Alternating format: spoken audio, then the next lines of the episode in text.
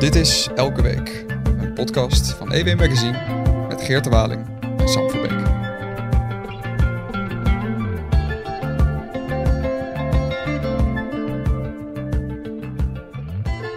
Hoi Geerte. Hey Sam, je bent een weekje weg geweest. Lekker bruin geworden.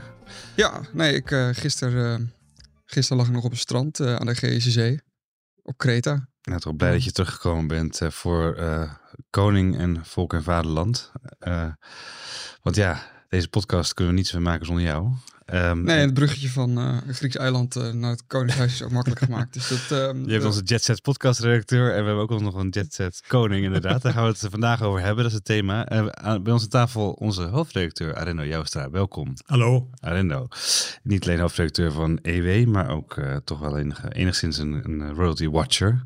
Je laat je af en toe uit in de media erover. Je, je weigert dat zelf te erkennen, geloof ik. Maar... Ik, ik, ik Koninkrijksdeskundige, dan weet je ook al de namen van de kinderen en geboortedata. Ik weet niet eens de volgorde van de kinderen van Maxima en Willem-Alexander. Maar ik ben altijd vanuit de politiek geïnteresseerd geweest in het staatshoofd en de relatie staatshoofdpolitiek en ook de waarde van de monarchie. En daar gaan we het uh, vandaag over hebben, want het is binnenkort, uh, deze maand is het tien jaar geleden dat koning Willem-Alexander werd ingehuldigd. Um, Gekroond? ja. Nee, ja, ingehuldigd nee. in Nederland. Of ingehuldigd, zo hoor je dat? Ja, daar, ga, daar, gaan we meteen al de fout in. Ja, nee, ja. in Nederland wordt er niet gekroond. En waarom is dat eigenlijk? Hij heeft geen kroon, dus in, in uh, de, punt. In, uh, in het Engelse koningshuis, dan krijg je echt een kroon op je hoofd. Dus dan word je gekroond. Maar hier word je ingehuldigd. Wat dan? Is er, word je gezalfd of zo? Of? Het is inhuldiging is eigenlijk een, een, een, een vraag je vertrouwen van het parlement. En dan zeg je dat je dienstbaar bent dat Nederlandse volk. Anders dan in, mensen vaak denken, bestaan er geen onderdanen in Nederland. Uh, de koning is dienstbaar aan het volk. Het, uh, in de akte van verlatingen 8, 1581 werd al gezegd dat uh, de, het volk is niet voor de koning, maar de koning is er voor het volk. En dat die regel citeerde hij ook in zoveel woorden bij zijn inhuldiging. Dus er stond ook een meisje op de dam met het bord: Ik ben geen onderdaan. Nee, het is ook dat niet. Klopt, de, klopt. Want het, het woord bestaat niet. En de enige die eigenlijk onderdaan is, is de koning zelf. Want die is ondergeschikt aan het Nederlandse volk. Ik weet nog meteen, meteen even terug in tien jaar geleden, uh, want het was ook op de Dam, althans op de, in de Nieuwe Kerk is hij ingehuldigd. Ja. En dat was ook een officieel een vergadering van de Staten-Generaal, geloof ik. Het is een verenigde vergadering. Ja. Dan komen eerst en Tweede Kamer bij elkaar en dan, en dan uh, vraagt hij ze het vertrouwen van, van de parlementariërs en dan zeggen ze ja. Dan zeggen ze ja, dat dus dan, dan krijgt hij het vertrouwen. Eigenlijk is het een hele oude middeleeuwse traditie van de vorst die een, een, een afspraak maakt met zijn met, met de bestuurders in zijn, in zijn ja, land. Wij, wij zien de monarch altijd als een soort absoluut vorst. Maar ook in die tijd al middeleeuwen voegt hij belet eigenlijk bij een stad. Uh, dat heette dan ook de blijde inkomst. En dan met een soort afspraak gemaakt. Ik bescherm jullie en jullie betalen mijn belastingen. Dus zo, zo werd het Een deal eigenlijk, hè? Gewoon een, deal, ja. Uh, het, uh, Pieter Verhoeven, de burgemeester van Gouda, tevens de voorzitter van de Koninklijke Bond voor Oranje Vereniging, heeft ook uh, nu al op de site van EW te lezen, maar binnenkort ook in het blad een mooi essay hierover, over die middeleeuwse traditie, dat die blijde inkomsten eigenlijk de voorlopers zijn van Koningsdag. Ja, klopt. En dat dan de koning dus eigenlijk, of de vorst, de landheer gaat langs bij een stad en vraagt eigenlijk, wat je zegt, belet. En, en um, dus er worden afspraken gemaakt en eigenlijk is het een heel nederige of uh, toch iets wat onderdanige uh, bezoek. En niet andersom dat de vorst zich verwaardigt om, om een stad te bezoeken. Maar, nee, en jij zei voorlopen van Koningsdag, maar dit is meer voor een voorlopen van inhuldiging. Van innodiging. Ja, maar ja, precies. Maar Pieter Verhoeven linkt het ook aan Koningsdag. Het, het bezoeken van de steden in, in de landen. En in, in België wordt nog steeds als de vorst in de stad ja. welkom heet, wordt blijde intrede genoemd. Maar Koningsdag had uh, wel een andere achtergrond. Koningsdag was vooral bedoeld om de kermis te bestrijden, waar een volksvermaak was. En vaak uh, dat, dat, dat mondde vaak uit in ruzies en vechtpartijen. Dat is mooi gelukt. En toen dachten ze, ja, dat, dat is een soort herhaling geworden. Het volk laat zich moeilijk uh, bedwingen. Oké. Okay. Oké, okay. nou laten we het gaan hebben over de afgelopen tien jaar um, van het, het koningschap van, van koning Willem-Alexander. Um, ja, laten we maar meteen zeggen hoe het is. Het is geloof ik niet een onverdeeld succes geweest. Um, in uh, de, de peilingen die we, die we laatst hebben gezien, was de, geloof ik, de gemiddelde populariteit onder koningin Beatrix was rond de 73 procent. Inmiddels uh, is het geloof ik op een historisch dieptepunt uh, terechtgekomen, namelijk dat Willem-Alexander op ongeveer de 47 procent zit. Dus de meerderheid lijkt het een beetje gehad te hebben. Het is moeilijk uh, die peilingen te duiden, want uh, in eerste plaats is heel goed begonnen eigenlijk. Uh, inhuldiging was prachtig. Ook zijn inzet daarna was goed. Veel in het buitenland om handelsmissies te leiden. Wat natuurlijk de cijfers misschien een beetje vertekent is de coronaperiode. Waarin ja. niet alleen dat er een fout gemaakt is. Of misschien wel meerdere fouten. Maar ook hij had natuurlijk ook geen, kon niet op werkbezoek gaan. Dus en, en, de koning heeft natuurlijk wel dit soort bezoeken nodig. hij moet ook aaibaar zijn en hij moet ook zich begeven onder de Nederlanders om die populariteit te handhaven. Dus eigenlijk twee effecten. Uh, er is natuurlijk een, nou ja, een, een, een, soort. Heeft hij zich niet goed beseft wat zijn acties voor gevolgen zouden kunnen hebben? En twee, misschien wel belangrijker, is dat hij.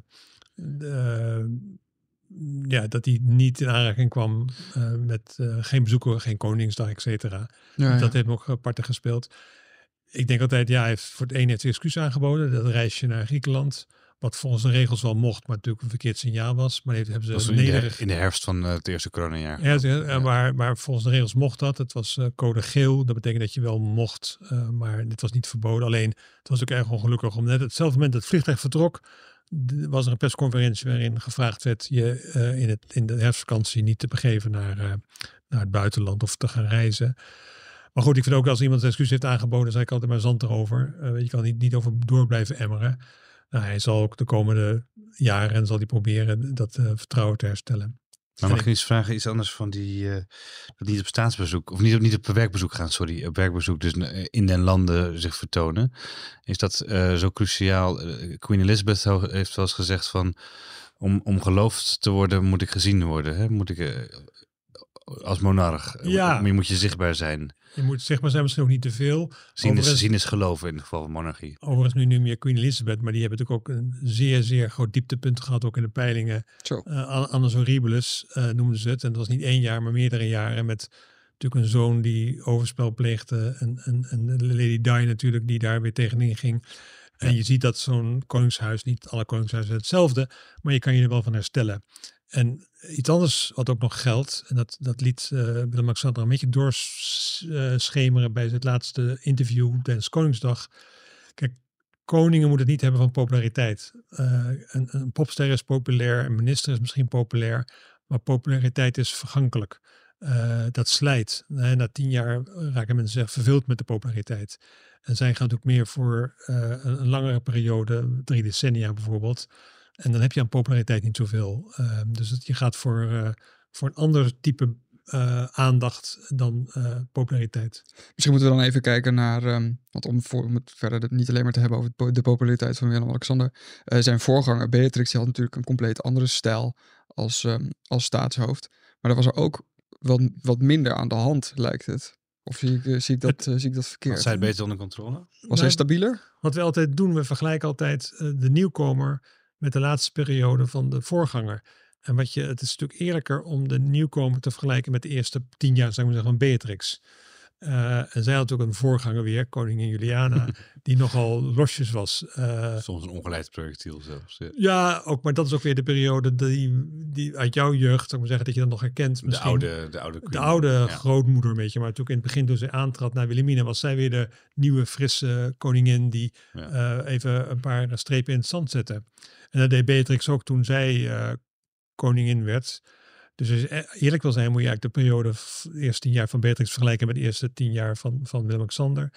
En beide hebben een beetje hetzelfde gedaan. Ze hebben natuurlijk, beide hebben ze, eigenlijk de enige constante in de monarchie is dat ze altijd veranderen. Uh, de, het vorstenhuis, het koninklijk huis. Zij heeft natuurlijk toen direct de, de hofhouding vernieuwd en professioneler gemaakt. Maar eerlijk gezegd, Willem-Alexander heeft het ook gedaan. Dus in het eerste jaar van zijn uh, regeerperiode heeft hij echt op alle cruciale factoren leeftijdgenoten benoemd, zodat het allemaal weer moderner is. Hij heeft de hele digitalisering van het Koningshuis heeft hij, heeft hij doorgevoerd. Hij ging wetten ook uh, per iPad tekenen. Ja, per iPad tekenen, dus dat, dat gebeurde ook. Hij heeft die staatsbezoeken wat korter gemaakt en, en wat sneller. En ook uh, ging die meer op, op, handelsmissies. Op handelsmissies. Dus, dus in die zin kan je ze vergelijken. Alleen hij is natuurlijk weer van de nieuwe generatie. En dat is ook logisch dat hij het anders doet. Ja, en misschien is een van de overeenkomsten tussen uh, Beatrix en, en Willem-Alexander ook wel dat ze natuurlijk in hun beginperiode heel erg lang hebben samengewerkt met dezelfde premier. Bij Beatrix was dat Lubbers. En... ja, goed punt. Uh, je vergeet er nog eentje. Beatrix begon met Van Acht. Ah, Uh, is wat mindere een- relatie, Een, een korte periode was, nou ja, die relatie hebben wat minder zicht op. Maar eh, wat het voordeel was eh, met Lubbers dat er twee leeftijdsgenoten waren. De ene was uit 1938, de koningin, en Lubbers uit 1939. En eigenlijk zie je met Willem-Alexander en Mark Rutte ook een soort leeftijdsgenoten. Ze zijn even oud. Ja. Hetzelfde geboortejaar, geloof ik. Dus Dus ze dat- mogen elkaar ook wel, heb ik het idee. Nou, dat, professioneel. Dat, dat weet je niet helemaal. Het is altijd een moeizame relatie, want eh, af en toe moet een premier ook zijn poot stijf houden. En ik denk dat eh, de koning ook enig, met enige jaloezie heeft gekeken toen eh, de premier veel meer eh, in coronatijd zich kon ontplooien als, nou ja, als, als hulpstaatshoofd Met eigenlijk. toespraken van het met torentje. toespraken, Ja. et cetera. Dus, en ook wel bezoek ging afleggen wat eigenlijk voorbehouden zou zijn aan de koning. Dus er altijd een beetje een spanningsveld tussen die twee. En het is net hoe ze dat vormgeven. Dus nou ja, ehm, Lubbers zei, ge- we moeten niet angsthazerig zijn als het gaat om de rol die de koningin inneemt. Nou, die rol die pakte ze ook wel eigenlijk. Dus ze pakte wel de ruimte die er was. Alleen je moet de macht van de koning, koningin nooit overschatten. Vond het wel een leuk verhaal nog even over Van Acht. Trouwens hebben we deze week een essay van Koos Huizen, Koningshuisdeskundige, historicus, eh, die wel de kinderen en kleinkinderen ongeveer uit elkaar kan houden van, vanuit het Koningshuis. Maar die heeft verteld over die, die premiers vooral. En jij zei Dries van Acht even, als, eh, dat heeft ze nog meegemaakt in 1980 toen zij Ja. aantrad, als, toen zij werd ingehuldigd. Dat Dries van Acht toen eh, haar wel heeft moeten vertellen dat ze beter niet in mantelpak naar de inhuldiging kon, maar dat er toen echt die hermelijnen mantel aan moest, omdat het toch wel enigszins het cachet van het Koningshuis hier wel eh, mee gemoeid was. Eh, dat vond ik wel een geestige anekdote. Omdat, omdat Beatrix belichaamt een beetje die zakelijke jaren tachtig. Net als Lubbers later zou doen natuurlijk. Ja, terwijl het ook wel weer verrast mij, die anekdote, omdat de koningin natuurlijk heel goed wist eh, wat de pracht en praal, die heel gering is in Nederland, want we zijn natuurlijk een republiek, kan betekenen voor het Koningshuis. Ze heeft ook weer volgens mij geïntroduceerd dat ambassadeurs met een koetsje werden opgehaald bij, in hun residentie en dan naar het paleis werden gebracht om daar hun geloofsbrieven te overhandigen. Dus ze had wel oog voor die pracht en praal, in feite. En ze wilde ook weer een beetje het statuur eigenlijk van, van het Koninklijk Huis. Je dat, ze niet- dat ze niet nog wat recalcitranter was toen ze nog jong was? Toen ze een beetje eruit wilde breken? Ik, ik, ik vind het een mooie anekdote en je moet een anekdote nooit checken. Maar, maar het is Hij staat in Elsevier, dus we gaan Ja, het zeker ja, niet nou, dan, dat is eerste feiten, dus dat is wel, dan klopt het. Het is een gastauteur. ja. Het is een gastauteur. Maar, maar eh, het, het is een beetje niet zoals je bij haar zou verwachten. Omdat ze natuurlijk heel erg goed oog had voor hoe een monarchie zich moet presenteren. Ja. Ja, dus Beatrix had wel gevoel voor decor, maar had ze ook gevoel voor politiek?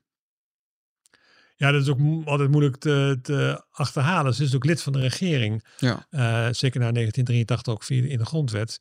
Eh, en dat heeft een enorm voordeel om dat direct op tafel te gooien. Als je lid van de regering bent, dan heb je ook een soort eenheid. Dus je moet er niet aan denken dat er een koning is die niet lid van de regering is. En een regering, dat komt een beetje tegenover elkaar te staan. Het grote voordeel is ook namelijk dat ze ook één voorlichtingsdienst hebben. Je ziet vaak in Engeland dat dan de, de Buckingham Palace heeft een eigen voorlichtingsdienst. En wij hebben de, en, en nog de. En Downing de- Street en... en- Ja. ja. en die, die zeggen altijd, die spreken altijd met twee net, net, net, net iets anders. En dan gaat natuurlijk iedereen gaat er naar kijken wat het precies het verschil is. Hier hebben we één Rijksvormingsdienst en dat zorgt ervoor dat ze met één stem spreken, wat wel prettig is. Ehm, het aardige vind ik ook, maar dat is je vraag niet, maar het aardige vind ik ook dat een koning lid is van de regering kan natuurlijk ook, omdat hij zoveel werkbezoeken aflegt, eh, kan hij natuurlijk ook onderwerpen ter sprake brengen eh, bij ministers eh, waar de ministers geen oog voor hebben. Het, het, het enorme voordeel van een monarchie boven een republiek is dat bij een republiek alles politiek is.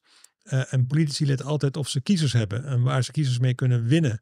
Een koning kan aandacht vragen voor mensen die al lang niet meer stemmen, een hekel aan de politiek hebben en toch nog zo hun problemen hebben. En een koning kan daar aandacht voor vragen of kan mensen ook daarin bemoedigen. Eh, dus dat is, eh, en dat, dat gebeurt ook wel. Eh, hij krijgt sowieso iets van eh, honderden verzoekschriften van burgers. Nou, die speelt natuurlijk allemaal door naar, naar ministers. Maar een koning is ook een soort iemand die buiten de politiek staat, niet alleen boven de politiek. En zeker in dit verdeelde land is het belangrijk dat hij boven de politiek staat, maar ook aandacht he- heeft voor niet-politieke zaken. En mijn, mijn, mijn angst is altijd dat als we een republiek zijn, dat dan een toch uit het catacombe van de Tweede Kamer opgetrommelde politicus opeens onze president moet worden. Ik denk bijvoorbeeld aan mevrouw Kaag. Eh, dat is iemand die meer verdeelt dan, eh, dan, dan verbindt, zoals een koning kan doen.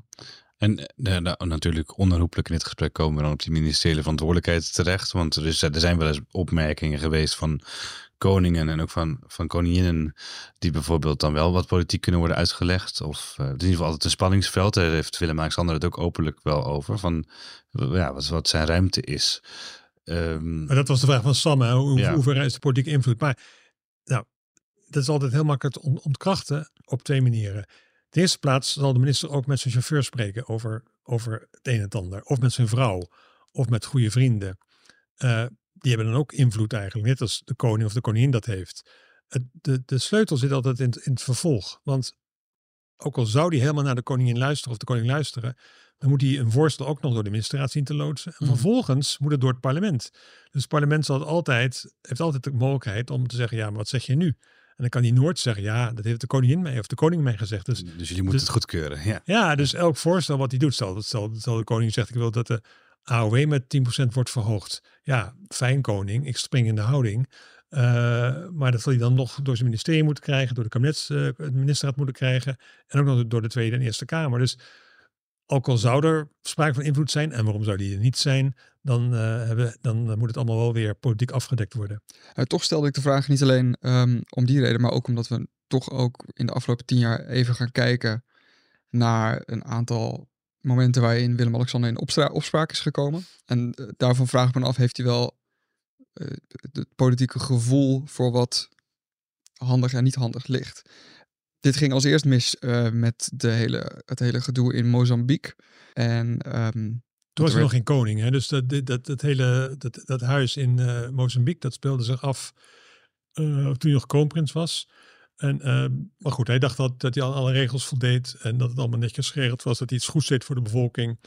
Nou ja, dat is natuurlijk erg onhandig om een vakantie in het huis te hebben in, in Mozambique. Je moet soms zelfs terug kunnen naar je land als er iets mis is in het land. Nou, dat, dan is het een mijl op zeven, tenzij je rechtstreeks kan vliegen met het regeringsvliegtuig. Maar uh, nou ja, de natuurorganisaties hadden bezwaren, ook de lokale bevolking. En toen is hij iets te laat teruggekomen op zijn schreden.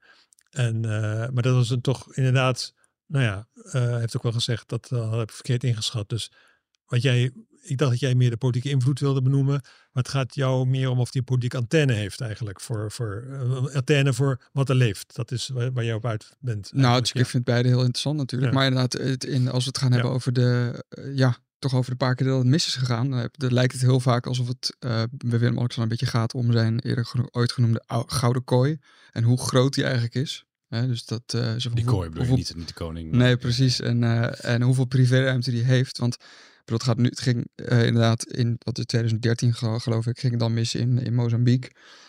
Um, en dan is hij, komt hij mea culpa een beetje laat. Um, maar is dat misschien ook een beetje het, het knelpunt van, van Willem-Alexander? Dat hij eigenlijk juist meer ruimte wil er wordt, er wordt, wordt wel gezegd dat hij, dat hij, uh, hij heeft, kijk, dat is zo'n valkuil misschien. Hij hecht erg aan, aan, privacy. Uh, en ik kan er een beetje koppig in zijn. En dat kan ik wel uitleggen waarom dat is. Niet het laatste, maar wel het eerste. Um, en dat is een valkuil, omdat hij zo, er zo aan hecht dat hij soms wat doordrijft en te laat op zijn schreden terugkeert. Dus iets te weinig antenne heeft. Die privacy is zo ontzettend belangrijk voor, voor mensen die voortdurend in de publieke belangstelling staan wil je dat volhouden, dus alles maar over je heen laten komen, wat er gezegd wordt over je, wat je uh, voortdurend maar niet schijnwerpers staan, want je had over een gouden kooi, maar het is ook een glazen kooi geworden natuurlijk tegenwoordig. Camera's, ja. ja. Het is een glazen kooi geworden. En, um, uh, en dan heb je een soort herbronning nodig in je privacy. Je kan alleen maar je voortdurend blootstellen aan, aan, die, aan die publieke taak, uh, waarin alles, iedereen alles over je mag zeggen en wat je onder vergrootglas ligt. Als je inderdaad een soort privacy hebt waar je niet hoeft op te letten op camera's, waar je gewoon jezelf kan zijn en in je korte broek uh, kan lopen. Dat, is, dat, uh, dat is nu de situatie. Maar zou het niet ook, je zegt hij is er een beetje koppig in, zou het niet ook wel hele lange wortels hebben in zijn jeugd? Dat je, ik weet nog die beelden van die jonge prinsjes hij met zijn twee broers, die dan toch ook een beetje die, die uh, wat, iets wat agressief naar die pers toe uh, zich gedroegen. En werden, ja. werden gecorrigeerd dat ze eigenlijk toen als, als kleine kinderen al last hadden van die, van die, van die pers. Voorkomen begrijpelijk over. Ze waren elf, hè, dus ik weet niet wat jij deed toen je elf was. ik lag niet onder een vergrootglas inderdaad. Nee. Maar dat, dat, dat was een hele leven lang een ja, irritatie geweest is. Ik denk dat het een beetje een karaktertrek is. Dat die, die, die familie is, die is eigenlijk heel, heel erg sterk onderling. eh, heel eh, s- eh, grote solidariteit heerst er in die familie. Ze moeten natuurlijk altijd een beetje wapenen tegen de buitenwacht. Je moet je eens voorstellen dat je alles wat je doet, alles wat je besluit, van de auto die je koopt tot, tot je huwelijkspartner, is, is, moet je met de pet in de hand wachten tot, Publiek tot bezit, ja. ja. publiek bezit. En heb je die privacy nodig? En om dat goed te beschermen, ga je wel eens in de hypocorrectie. Omdat, omdat het zo heilig voor je is, kan je dan wel eens een keer wat star en, en eh, optreden. Dat zo is mijn verklaring daarvoor. Maar dit is een zwakke punt, want als je dus te ver doorgaat, dan, dan eh, ook, ook die reis naar Griekenland. Ja, ik denk dat de eerste instantie is gedacht, ja, we kunnen dat. We blijven in onze eigen bubbel. We besmetten niemand. Het is code geel. eh, dus we kunnen dat. We hebben er nu lang genoeg binnen gezeten achter het scherm. Iedereen had zo het gevoel, je wilde uit. Nou, dan heeft hij adviseurs en eh, die moeten zeggen, eh, koning, majesteit, dat is geen goed idee.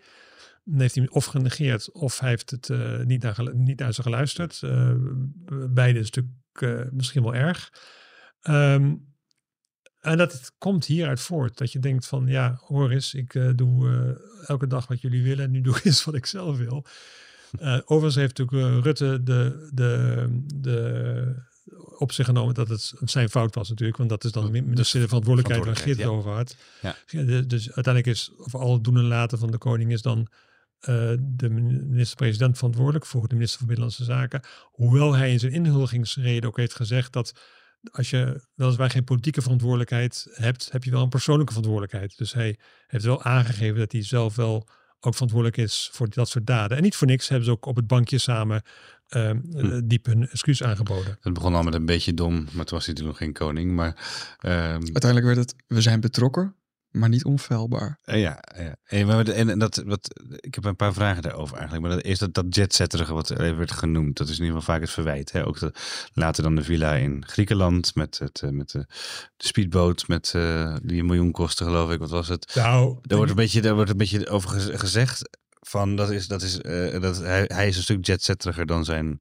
moeder in ieder geval. Ehm, althans, hij houdt meer van een bepaalde levensstijl en heeft daar Mag het? Hij is een koning. Alle Ja, recht dat op. denk ik wel, wel, ja. Nee, maar de vraag is even, is dat, is dat een terecht verwijt, vind je dat? En eh, is er ruimte voor binnen, binnen de Nederlandse monarchie? Nou, we zijn, we zijn natuurlijk een republiek en dan vinden we al gauw, als je, als je dit soort dingen doet, dan dat, dat past dan niet. Daar hebben we allemaal commentaar op. En zijn moeder, weet niet of ze het was natuurlijk minder zichtbaar. Zij, eh eh, Ging altijd skiën, ging ze Italië. Ze, ja, ze ging altijd skiën. Ze ging vaak mee met, ze had ook een huis, huis in Italië. Ja. Ze gingen vaak, ze ging wel op de boot van Freddy Heineken. Ja. Eh, something cool heet het, geloof ik.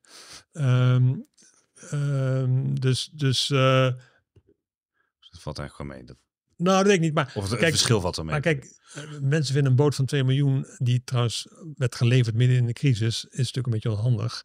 Wat, wat Beatrix deed, die voer mee. En dat is ook iets anders dan zelf iets kopen. En ze hebben de Groene Draak natuurlijk al, die een geschenk was. Maar een boot van 2 miljoen, ehm, een, een beetje zeiljacht van eh 14 meter, eh, zit je ook aan die prijs. Dus Ja. 2 miljoen lijkt heel veel geld, maar voor een boot valt het wel mee. dat weten alleen- de mensen die geen boot hebben niet natuurlijk. Nee, die weten het niet. En eh, het is privégeld natuurlijk. en dat is altijd lastig uit elkaar te houden, privé en, en, en, en de functie van de staat. Maar, maar goed, het, in het beeld doet het niet goed. Maar is het dan ook gewoon een beetje de Nederlandse cultuur om daar dan heel moeilijk over te doen? Hebben we misschien gewoon, heeft, heeft Nederlandse cultuur te weinig gevoel voor monarchie? Zeker, maar als dat, de, als dat de cultuur is, dan moet hij daar rekening mee houden. Dus Ja, hè, ja dat is toch de antenne. Dan, dan, ja, dan, dan moet hij daar rekening mee houden. Eh, Koos Huizen schrijft in zijn essay deze week in ons blad... eh, de koning moet eigenlijk gewoon belasting betalen. Dat is eigenlijk onzin. Het is nu uitgesloten, artikel ik dacht 41 van de grondwet... is dat, dat het koninklijk huis eh, geen belasting betaalt. Dus dat moet de grondwetswijziging worden. Rutte heeft zich daar altijd achter verschuild. Van dat kan niet. Je kunt niet opeens dat instellen. Wat, wa- hoe sta jij daarin en wat, wat is je analyse van die discussie? Is het slecht voor, voor de beeldvorming dat de koning geen belasting betaalt? Alles kan. Uh, maar uh, wij waren het eerste blad wat al uh, in de jaren negentig alle kosten op een rijtje heeft gezet van Koninklijk Huis. En daar schrok toenmalig koningin Beatrix een hoedje. Want vervolgens de volgende dag lag er een, een notitie bij de RVD van of het klopt dat verhaal wat Elsevier schrijft over de kosten. En, um, hm. en uh, dat is allemaal invloed van journalistiek. Zij, zij, wisten, zij wisten natuurlijk ook niet. Uh, nou, Koninklijk Huis kost iets van 2, 2,5 euro per, per, per persoon. Dus dat valt er misschien wel mee. Per jaar. Per jaar. Uh, dat valt wel mee. Alleen kijk, um, het is vestzak broekzakken. Want als, je de, als ze een belasting gaan betalen, ze betalen trouwens over belasting. Hè? Niet over alles, maar ze betalen gewoon ook belasting net als andere burgers. Maar niet over deze elementen. Ja. Eh, dan, ehm, ja, dan, moet, dan moet het bedrag ook met, eh, wat is het belastingtarief, 50%, moet het ook verdubbeld worden. En dan ga je belasting betalen. En dan kom je weer op hetzelfde netto bedrag uit. Dus ja, wie wint er wat mee? Niemand. Ik, ik, ze hebben ook 250 tot 300 eh, personeelsleden. Eh, ik zeg altijd, ja, die betalen ook gewoon belasting. Hè? Dus, dus eh, er gaan grote bedragen gaan, voor, de, voor de hofhouding gaan naar het Koninklijk Huis. Maar het is niet zo dat dat geld ook niet terugkeert. Die, ook deze mensen betalen belasting en dan keert het ook weer terug in de staatskas. Kijk, het is, ik weet, ik denk dat Koningshuis het schrijft en hij heeft ervoor doorgeleerd en hij is erop gepromoveerd. Eh, dat je die discussie niet meer krijgt. En je wil, wil voorkomen dat er voortdurend discussie eh, Dat- dat komt onder- over dat- dit soort bedragen. En dat, Dat maar- ondermijnt eh, de discussie. ja, dus je kan het oplossen. Maar het is ook wel een beetje gek dat een partij als D66, die altijd erg gekant is tegen populisme, zich op dit terrein enorm populistisch gedraagt. Met name ehm, de vorige leider Als ik Pechtold. Pechtold. Die, die, dan, die dan enorme lawaai ging maken over de toelage voor eh, prinses Amalia. Dat was echt een jaarlijkse nummertje was dat, hè? Ja, ik nummer terwijl die zelf in 2008 akkoord is gegaan met de wet waarin het geregeld werd. Dus ja, hou op zeg. Of je gaat akkoord met, met, met die wet en hou, hou volgens je mond. Maar je gaat niet elk jaar daar een populistisch nummertje over maken. En laatst, eh, laatst was nog bij de presentatie van het boek van Jan Hoedeman over de monarchie, geloof ik. eh er was Pechtold daar Zeker. aanwezig. En die riep op dat het nu al echt het, het nu, al, nu was echt het moment om de monarchie af te schaffen. Want nu kon Amalia nog gewoon een burgervrouws toekomst tegemoet. Zoiets was het. Maar als je dat wil, kan dat. Hè. Dus in onze grondwet, artikel 28 of 29, staat gewoon geregeld dat wij de koning buiten gezag kunnen stellen. En je kan ook nog eh erfopvolgers uitsluiten van de opvolging van de koning. Dus er zijn ook allemaal safeguards ingebouwd om te voorkomen dat, dat er een soort machtsgreep ontstaat door, door de monarchie. Maar het parlement kan gewoon bij wet, kunnen ze troonopvolgers uitsluiten van de troonopvolging. En het, het grappige is, vind ik altijd, dat zelfs als de Oranjes niet meer doen, kan, kan het parlement gewoon een nieuwe familie benoemen om de monarchie te dragen. Welke, dat, welke familie zou het dan worden? dat- de familie Kaag? dat, dat, ja, is familie Kaag, ja. Maar eh, dat zal wel niet gebeuren. Maar de, de, de wetgever heeft overal, eh, de grondwetmaker heeft overal rekening mee gehouden. Maar je kan dus eh, gewoon de koning buiten, buiten gezag stellen eh, als hij iets verkeerds doet. Dus niet zo dat wij allemaal, iedereen zegt, ja, een, een, een, een eh, pre- president kan je afzetten. Zie je Amerika, dat lukt echt, echt moeilijk. Eh, maar dat kan met de koning ook gebeuren. Nou, voordat we de koning afzetten, moeten we misschien toch even naar, eh, naar misschien een wat hoogtepunt eh, in de afgelopen tien jaar gaan. Ehm, dat was in misschien 2020, tijdens de dodenherdenking heeft hij toen een, eh, een, eh, een toespraak gehouden die eh, Op een Die lege erg- dam. ja, op een leegdam die erg succesvol en indringend was. Hoe heb jij er als eh, historicus naar gekeken? Nee, ik vond het lastig. het was zeker een goede toespraak. eh, Indringend. En inderdaad ook vanwege de, Het is sowieso altijd heel imposant dat 4 mei die dam zo stil is. Maar nu was die ook echt helemaal leeg. Hij stond daar eigenlijk als een klein mannetje, poppetje daar zo in de le- op het hele grote lege plein. Ik vond het vooral indrukwekkend dat hij. eh, het ging over de oorlog en over de rol van zijn. overgroot, familie. overgrootmoeder daarin, koningin Wilhelmina. Ehm, ik, heb niet, ik heb daar niet over. Ik ben wel historicus, maar ik heb daar niet voor doorgeleerd. Ehm, dat eh, de rol van Wilhelmina in de oorlog toch wat dubieus was. Dat zij niet genoeg is opgekomen voor de Joodse landgenoten. Ik vond dat we iets te veel meegaan in het gemakkelijke verhaal erover. Ik zie Rendo knikken. Ja, er zijn, er zijn twee opmerkingen. Er wordt altijd gezegd dat eh, het gezin gevlucht is. Maar Wilhelmina wilde helemaal niet naar, naar Londen. Ze wilde, eh, het is haar opgedragen. Ze wilde eigenhandig Hitler te lijf gaan Ze wilde geloven. niet, maar ze, ze wilde eerst nog naar Zeeuws-Vlaanderen. En vergeet ook niet, wij, ons koninkrijk was ook toen nog groter dan, dan alleen maar Nederland. Hè. Dus eh, ze ging eigenlijk in ballingschap in Londen. Want het was nog gewoon een koninkrijk. Een deel van het koninkrijk was nog natuurlijk in, in Nederlands-Indië. Ja. Nou, daar kon ze, niet, daar kon ze niet naartoe. Suriname inderdaad, de Antillen. Dus er was nog eh, wat te verdedigen. Het tweede element is vaak gezegd, omdat ze maar vier of vijf keer het woord Joden heeft laten vallen in een radiotoespraken. Ehm Kees van Seur, de, de, de historicus die er wel voor doorgeleten heeft, die heeft wel eens een keer gezegd, ja, hoor eens, daarin week ze natuurlijk helemaal niet af van de Amerikaanse president of Nee. eh, zelfs Churchill. Kijk, de enorme slachting van de Joden, eigenlijk de Holocaust, is natuurlijk pas na de oorlog heeft ze dat openbaard. Er waren natuurlijk wel vermoedens en er waren ook wel rapporten, maar dat was eigenlijk ongelooflijk. Niemand wilde dat geloven. En hoe dan ook, het doel was zo snel mogelijk Winnen. winnen. Eh, waar ook de Joden mee gebaat zouden zijn. Ehm, en nog iets anders wat speelt, dat is wat moeilijker misschien, maar je wilde de Joden ook niet uitzonderen van andere Nederlanders of slachtoffers. Dus dat speelt ook nog een beetje mee. Uh, dat kan misschien terugkijkend raar klinken. Maar dat was wel natuurlijk het onderdeel dat voor je... haar waren alle haar onderdanen altijd even zwaar, bewezen. Ja, jij gebruikt het woord onderdanen, maar voor alle... Waar, waar, nou, voor Wilhelmina, die had dat ook wel gebruikt hebben. Ja, ik denk dat... Uh, Autoritair genoeg was dat. In die tijd nog wel, maar voor haar waren natuurlijk alle Nederlanders gelijk. Uh, nou, dus, dus ik vind die kritiek altijd wat gemakkelijk en echt van een naoorlogse generatie. Maar en, was... en wat het andere is wat speelt, natuurlijk dat zij enorm een grote rol speelde voor de mensen in, in, het, in het verzet. En, en, en Nederlands een hart onder de riem stak. Dus dat was erg belangrijk dat er iemand was nog in, het vrije, eh, in de vrijheid die af en toe sprak vanuit het vrije, vrije Londen. Uh, die, uh, die de moed erin hield. En, uh, en we gaan, ze was enorm. Ze had, hè, dus wordt wel gezegd de enige, de enige in de regering met ballen. ook nog geloof, geloofde in de overwinning. En dat was ook voor mensen die hier waren en niet wisten hoe lang de oorlog zou duren. Wij, wij weten allemaal dat die vijf jaar duurde, in het zuiden vier jaar. Ja. Was het enorm belangrijk. Dus die, ja, vaak is het zo dat uh, de Oranjes, ook al stadhouder al, altijd al in tijden van nood, werd altijd weer de stadhouder teruggehaald. En uh, dus dat was nu eigenlijk ook weer. Dus Oranjes hebben altijd wel kunnen, uh, ik weet niet het klinkt onaardig om te zeggen baat bij hebben, maar wordt altijd weer gezien als redder des vaderlands als we in grote nood zijn als natie. Dan mag ik daar iets aan toevoegen van Willem-Alexander. We waren een beetje aan het terugblikken. Uh, ik dacht dat, uh, dat daar ook wel de MH17 een rol ja. uh, bij speelde. Hè? De manier hoe de koning toch, dat was een, ja, was een ja, ruim een jaar na zijn inhuldiging. Eigenlijk het eerste grote en hele zware even, gebeurtenis voor hem in zijn, in zijn koningschap. Daar heeft hij toch wel die rol een beetje gespeeld. Uh, die in die familie al zo lang uh, de, de, rol van troost bieden, uh, een samenbindend element vormen.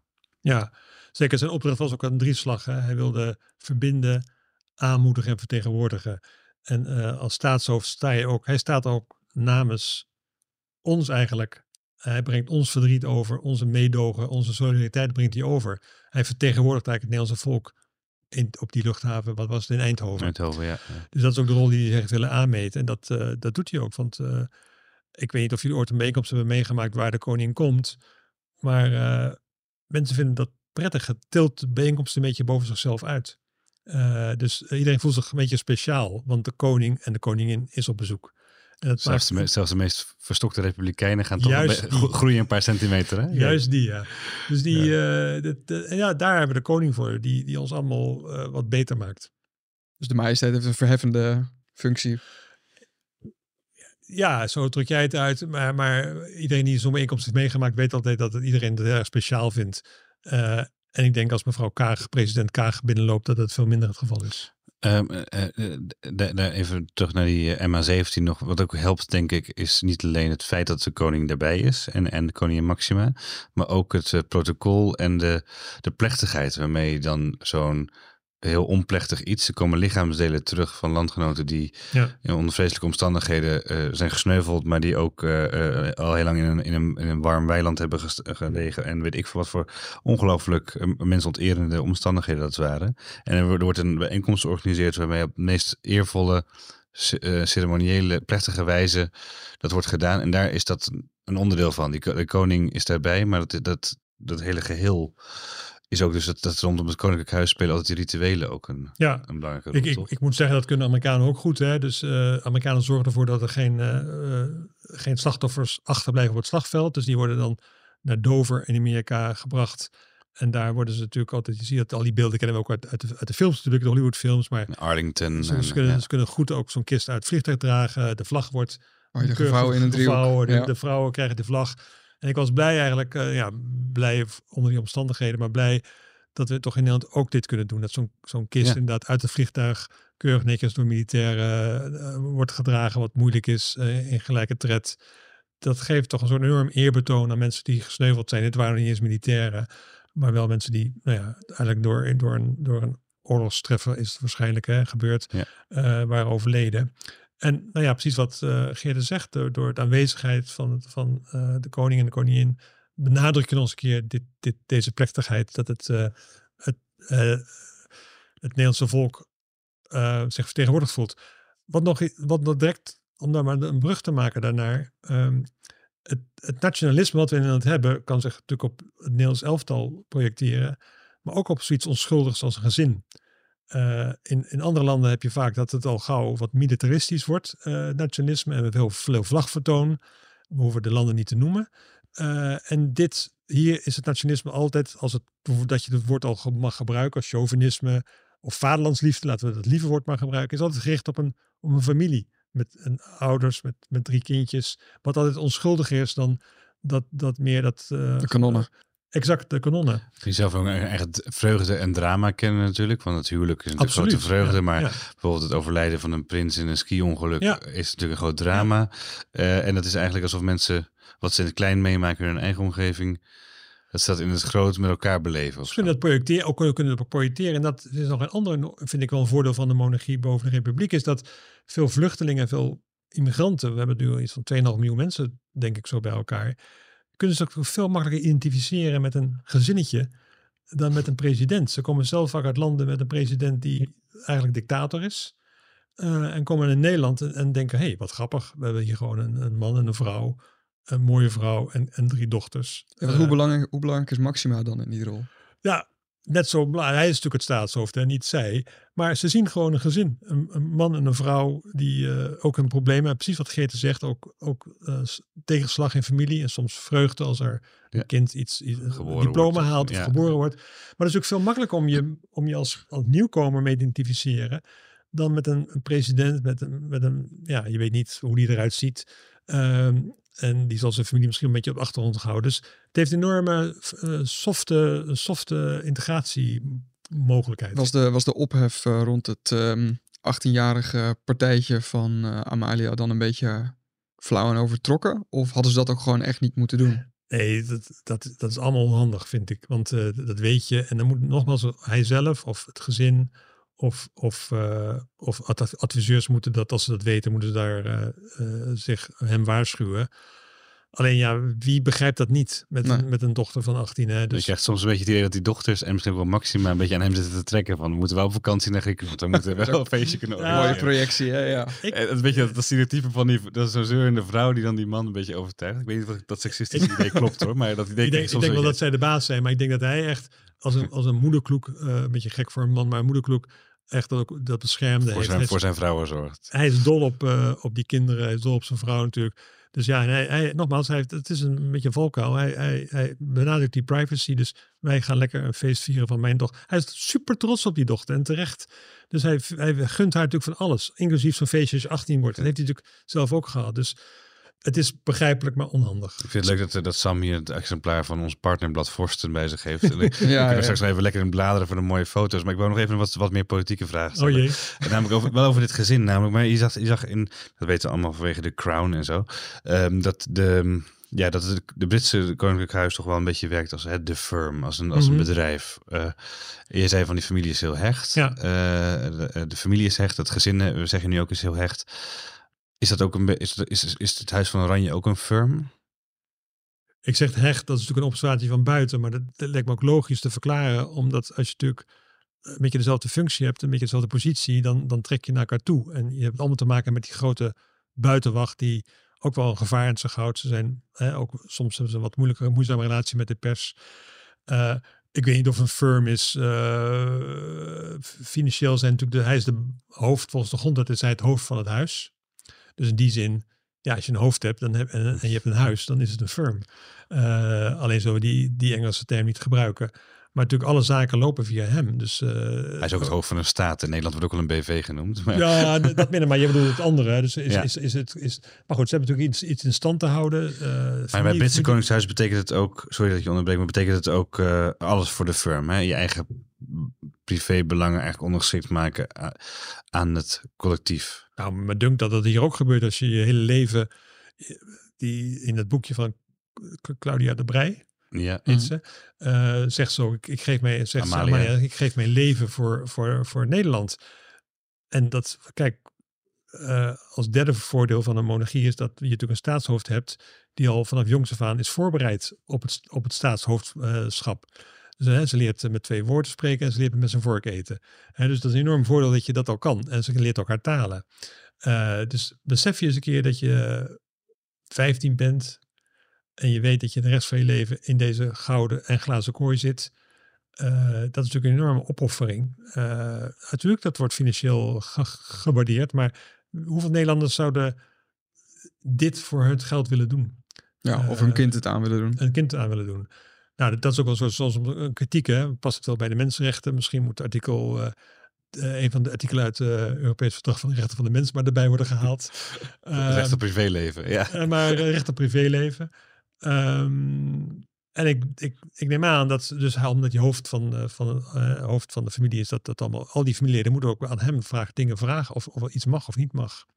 Dus in die zin ze hebben nu de laatste jaren wel iets makkelijker. Ze hebben natuurlijk ook wat schandalen gehad. Maar zo erg als met uh, Prins Andrew. En uh, is het nog gelukkig niet in Nederland. Hè? Dat, dat valt, uh, valt mee. Je hebt af, nee, maar, wij, maar, ja, maar wat dat klein bier inderdaad. Ja, maar goed, we zijn ook een, klein, klein, een kleine land. En het, het, waren ongelukkige dingen. Maar ik, ik, we kunnen wel door blijven emmeren over die dingen. allemaal mensen die zelf blijkbaar nooit fouten maken. Uh, ik zou zeggen, kom op, excuus aangeboden. Het was een coronatijd, bijzondere periode. Nee, maar ik bedoel ook schandalen daarvoor van, van een Mabel of een... Uh, dat is al een tijd geleden. Moeten we, daar moeten aangetrouwd, echt, hè? Was dat. En aangetrouwd, maar... Ja. en prinses Margarita. nee, maar dat soort dingetjes. Ik, ik, ik zie dat... Dat vinden mensen ook heerlijk, hè? Zo'n Ik wou zeggen, ik zie het ook een beetje als voordeel van, van, van het Koninkhuis. Er is altijd gedoe. En er zijn altijd dingen waar mensen zich over opwinden. Dat is ook een beetje theater. dus het heeft er ook een deels een amusementswaarde.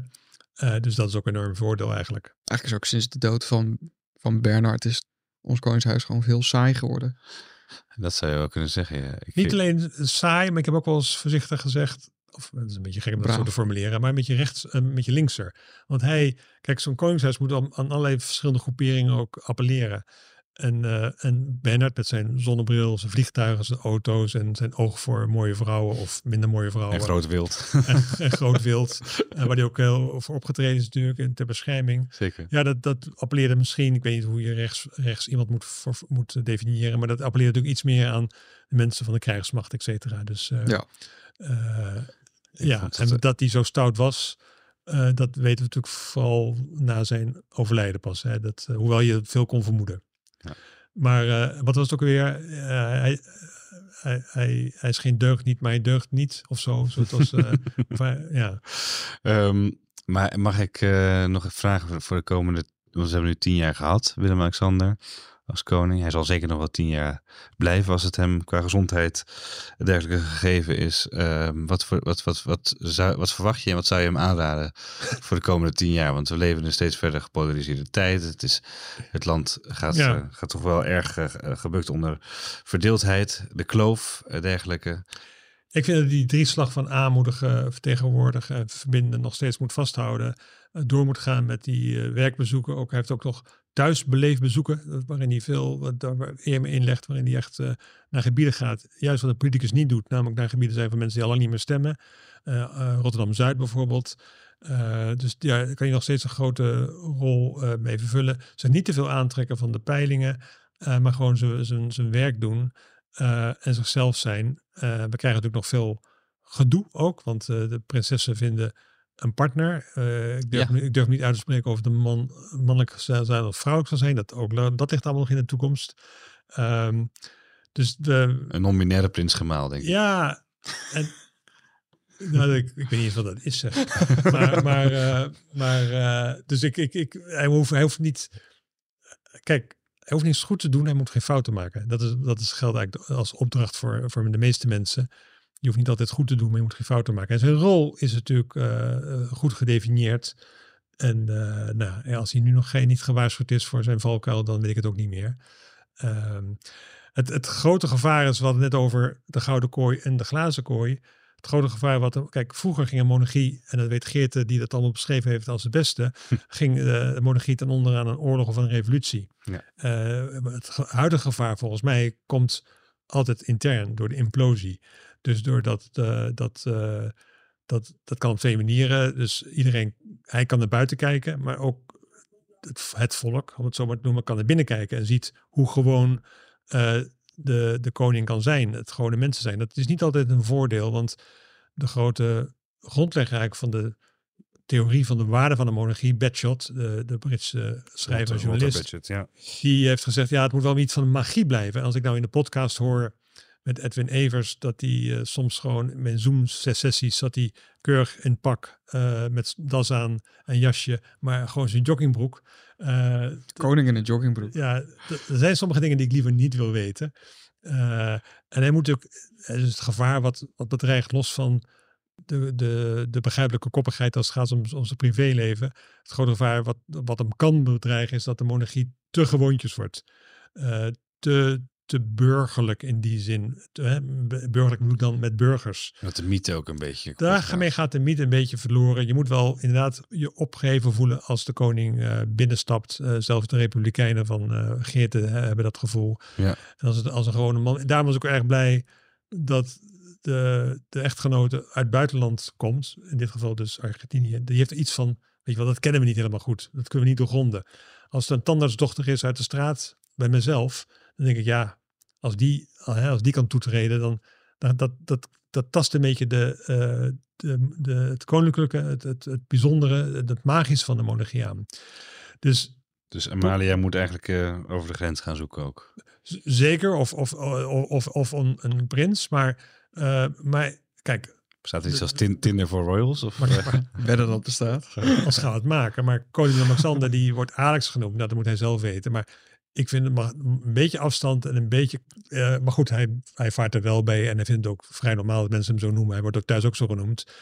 Maar uh, nou ja, het is misschien een beetje mijn ouderwetse opvatting, maar ik, ik, ik vind dat altijd een beetje afstand moet zijn en een beetje om de magie te behouden. Bij Beatrix werd ze, ze werd denk ik door mensen die hij niet zo respecteerde, werd ze Bea genoemd. En thuis werd ze achter het scherm Trix genoemd, geloof ik. Trix, uh, ja.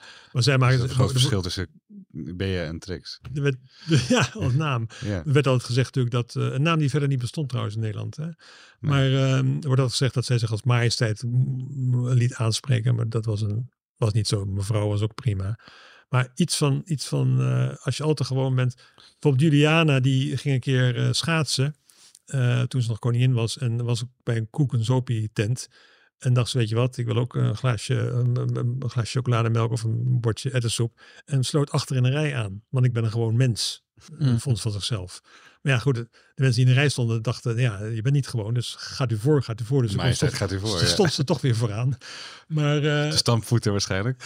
Dus, nou ja, niet, want ze had schaatsen aan. En, uh, maar dus je, je uh, aan beide kanten moet dat spel wel gespeeld worden. Dus ja. uh, wij moeten de koning niet gewoon vinden en, en hij moet zichzelf ook niet altijd gewoon vinden. Beatrix zei ook wel zoiets van dat het mensen ook een beetje houvast gaf in een ongemakkelijke relatie. Dat ze dat majesteit konden zeggen. Dat in ieder geval duidelijk was wat, wat, wat, wat de verhoudingen waren. Ja, ik, moet, ik, ik dat moet het haar niet zoveel uitmaakte als persoon, maar dat het wel merkte als, werkt als een soort, uh, een soort smeermiddel in, de, in, de, in het contact. Ja, dat is ook, je, je ontmoet iemand die bijzonder is, die je majesteit mag noemen. Het is wel grappig dat ik vind de koning, maar de televisie ook een dodelijk, uh, een dodelijk medium. Koning is altijd wat, wat uh, ongemakkelijk als de camera's draaien. Ja. In, in wat hij ook had.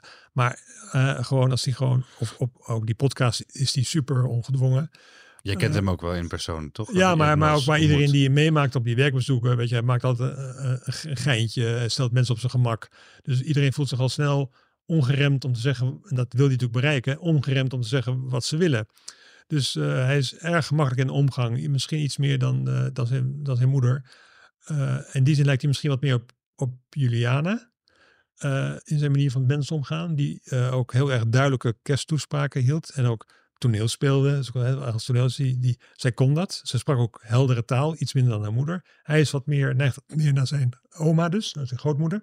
Amalia leert zich, leert zich een beetje kennen als ook in het boek van uh, kijk, uh, de, de, de Brei. De Brei ja. Als lijkt een beetje meer op Beatrix. Ook in haar houding, haar gedrag, hoe ze reageert. Ja. Ze is wat statiger. Wat, uh, dus ik vind. Maar verstandelijker. Verstandelijker. jij zegt het. ik weet niet of dat zo is, maar dat is mijn observatie. Ze is nu 19. iemand moet nog uitgroeien. Maar ze kan ook ontwapenend opeens dan in de lach schieten of zo. Dat Beatrix ook wel een beetje, die dubbele kant. Ja, maar, een beetje nee. uitbreken, dat ook een beetje ondeugende, dat zat er ook een beetje. Nou, dus Beatrix zeker, maar, ja. maar, maar dus ik, het zijn echt, maar goed, wat kan je zeggen van iemand deze leeftijd? En wat, wat weten we ervan? Maar zij uh, aardt een beetje naar zijn, haar grootmoeder. Ja. Misschien is dat een mooie manier om te eindigen.